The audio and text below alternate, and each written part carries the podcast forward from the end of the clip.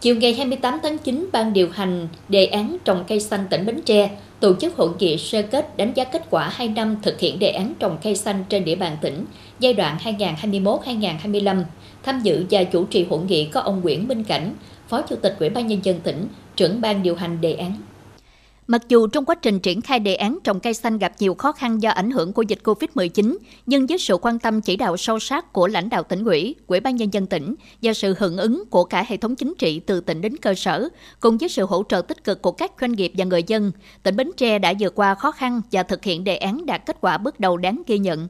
Sau 2 năm triển khai thực hiện đề án, tổng số cây xanh đã trồng trên địa bàn tỉnh đạt hơn 1 triệu 759.600 cây các loại, đạt 17,6% chỉ tiêu đề án. Trong đó, trồng cây phân tán hơn 1 triệu 319.200 cây, đạt 16% so chỉ tiêu đề án. Trong rừng tập trung hơn 440.300 cây, tương đương 150,6 hecta. Tổng kinh phí thực hiện hơn 21 tỷ đồng, trong đó vốn ngân sách hỗ trợ là 749 triệu đồng, vốn dự án VKB9 thuộc Ngân hàng Thế giới hỗ trợ trồng rừng là 5,8 tỷ đồng và vốn hỗ trợ xã hội hóa hơn 8,2 tỷ đồng, vốn dân sự trồng hơn 6,2 tỷ đồng. Hội nghị đã dành thời gian để đại biểu nghe các tham luận, thảo luận, góp ý, đánh giá kết quả 2 năm triển khai thực hiện đề án trồng cây xanh. Trong đó phân tích nguyên nhân tiến độ thực hiện đề án chậm, đề ra những giải pháp thực hiện hoàn thành chỉ tiêu kế hoạch cho các năm còn lại nhằm bảo đảm đạt mục tiêu trồng 10 triệu cây xanh đến năm 2025.